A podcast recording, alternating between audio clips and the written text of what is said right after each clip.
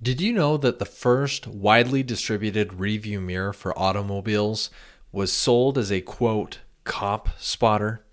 Well, let's talk about it. Welcome to Design Dive, the podcast that explores design that's all around us every Wednesday in just 10 to 15 minutes so you can get on with your day. My name's Chris Downs, and whether you're a designer or just simply curious about how design impacts our everyday life, you're in the right place. So, let's dive in.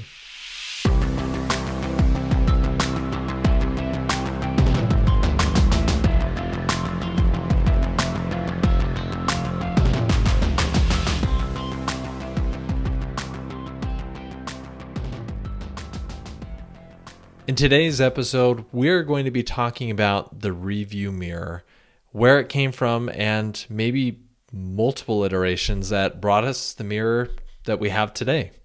We all use rearview mirrors regularly. When we're driving, it's a staple of cars today.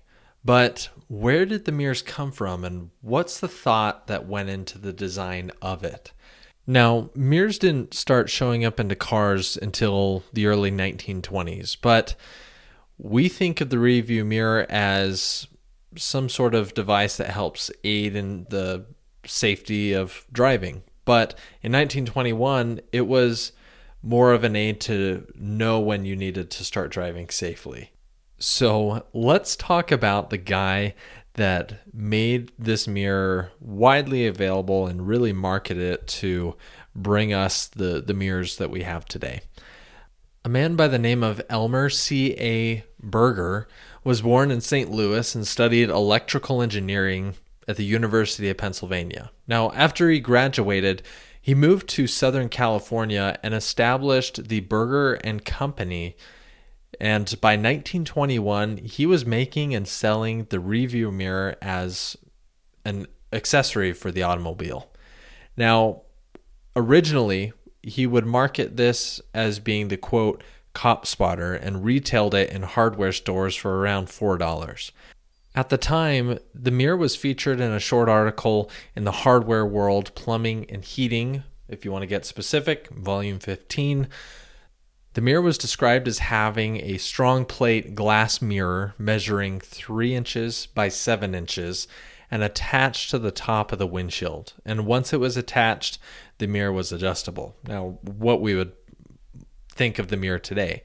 But the retail price, specifically at the time this article was written, was $3.50. If we adjust that for inflation, that's about 56 almost $57 that's a pretty hefty investment for a device that you're putting in your car. You really need to spell out why it matters.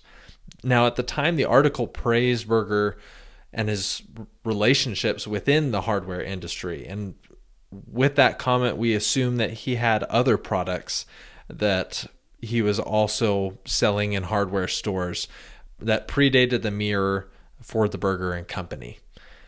Now let's talk about the patent for this mirror. Was Elmer Berger the one who invented it? The answer is no. When I was digging deeper, it seems like he applied for the patent twice, but he never really officially received it. But that didn't stop him from selling it and having it be successful. Berger accomplished popularizing the addition of mirrors to cars, which eventually, yes, aided in safety and really brought it to the world. But his quote cop spotter was only just to be recognized as the first widely marketed auto mirror, and it wasn't the first to be attached to early automobiles. So let's talk about some of the firsts and where this originally came from. The first well known use of the rearview mirror in cars was a race car driven in the very first Indianapolis 500 held in 1911.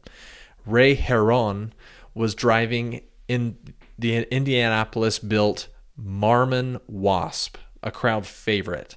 Now, the rules of the day specified that drivers were to be accompanied in their car by their mechanics, so that in case the car broke down, there was a mechanic right there that was able to hop out, get whatever that was needed to be fixed repaired, hop back in, and continue the race. But when the car was in motion, it was also the mechanic's job to keep an eye on behind the car and to the side to inform the driver of what was coming up around him. If there was a car approaching him from behind, if they were coming from the side.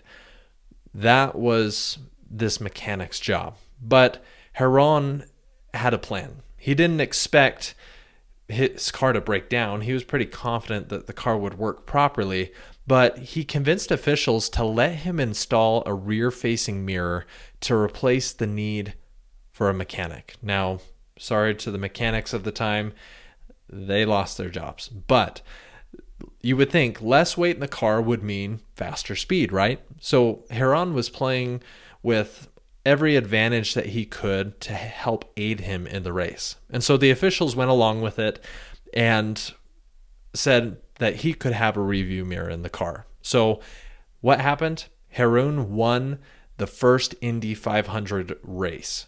Now you would think, great, he had a lighter car, which increased his speed, and he also had a mirror to replace the need for a mechanic keeping an eye on the rear. So great. Did that strategy work? Well, it turned out not exactly, not the way that he originally had planned. Later, Harroun said that the mirror did him no good. In 1911, the raceway in the Indianapolis 500 was called the, the Brickyard. And so the surface that they chose to make this track out of was brick. Harroun explained that his car, when it would roll over brick after brick, would create these vibrations that were so strong that the mirror was just bouncing in the car and he wasn't even able to make sense of what picture was being shown in the mirror. So to him, the mirror was totally useless that entire race. But his car was lighter, so that probably influenced him being able to win the race. Now, when asked how he came up with such an innovative idea, uh, a lot of people thought, oh, you're such an inventor. You came up with this great idea for your mirror.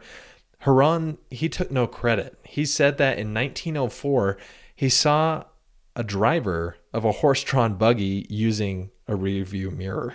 So he thought, hey, that's a great idea, and copied it, installed one on his race car. So, who's the original inventor of the mirror? I don't think we have a definitive answer. There's a lot of different influences, each that had their own reason for using the mirror. Now, to prove that point, there's some other experiments with rearview mirrors that we have in history. Long before Harroun and Berger um, started experimenting with mirrors in cars, and that dates all the way back to 1906. A European car, the Argus, had dash mirrors installed. That's one example of a car dating before then that had some sort of contraption like that. Also, the first US patent on a rearview mirror was issued in 1914 to Chester A. Weed of Brooklyn. His patent was for a quote, mirror attached for automobiles to avoid blind spots. In the patent application, he also noted that mirrors could also be used to help create reflections so that other cars would be able to easily spot cars on the road. The application also described the mirror reducing the size of images so that images behind them would look smaller than they really were, allowing for the driver to have a more complete view behind them. Later on, other marketers would recommend the mirror for even just women doing makeup in the car. If they forget their mirror in their bag, no worries. You have a travel mirror with you at all times. So, really, there were so many different ideas that were promoting the use of this mirror. So, let's fast forward to today. Since that time, we have hundreds of different patented alterations to the rearview mirror as we know it today. They have different signals that tell you when a driver's in your blind spot. There's even cameras and displays being installed in these mirrors so that you can see everything behind you without the need to even look back. There's really so many different ways this mirror has been implemented. And which one's the correct one? Well, whichever one you prefer. We learn here that, yes, each situation used mirrors in a different way. Was there one group that was particularly right? Well, not necessarily. You could probably argue safety is the most important thing. Well, at the time, they felt like, hey, being able to spot a cop from behind me, that's the most important thing.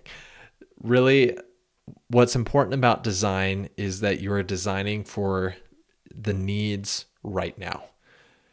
Ultimately, those needs changed, whether it was in a race, whether it was spotting a cop, those needs changed. And yes, now the main priority is safety.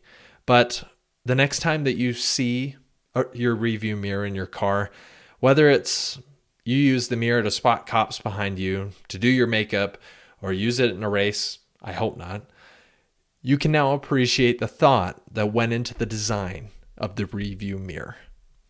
And that's our dive. If you enjoyed this episode, please follow the channel, leave a rating or review, and follow this podcast on social media for updates on new episodes every week. But until next time, keep learning, stay inspired, and remember design is all around us. See ya.